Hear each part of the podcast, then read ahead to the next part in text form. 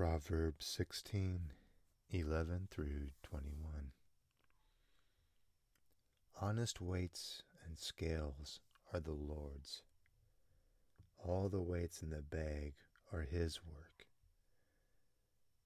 It's an abomination for kings to commit wickedness, for a throne is established by righteousness. Righteous lips are the delight of kings, and they love him who speaks what is right. As messengers of death is the king's wrath, but a wise man will appease it.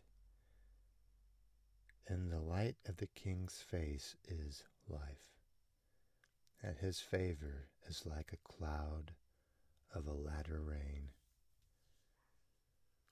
How much better to get wisdom than gold, and to get understanding is to be chosen rather than silver. The highway of the upright is to depart from evil. He who keeps his way preserves his soul. Pride goes before destruction, and a haughty spirit before a fall. Better to be of a humble spirit with the lowly than to divide the spoil with the proud. He who heeds the word wisely will find good, and whoever trusts in the Lord, happy is he.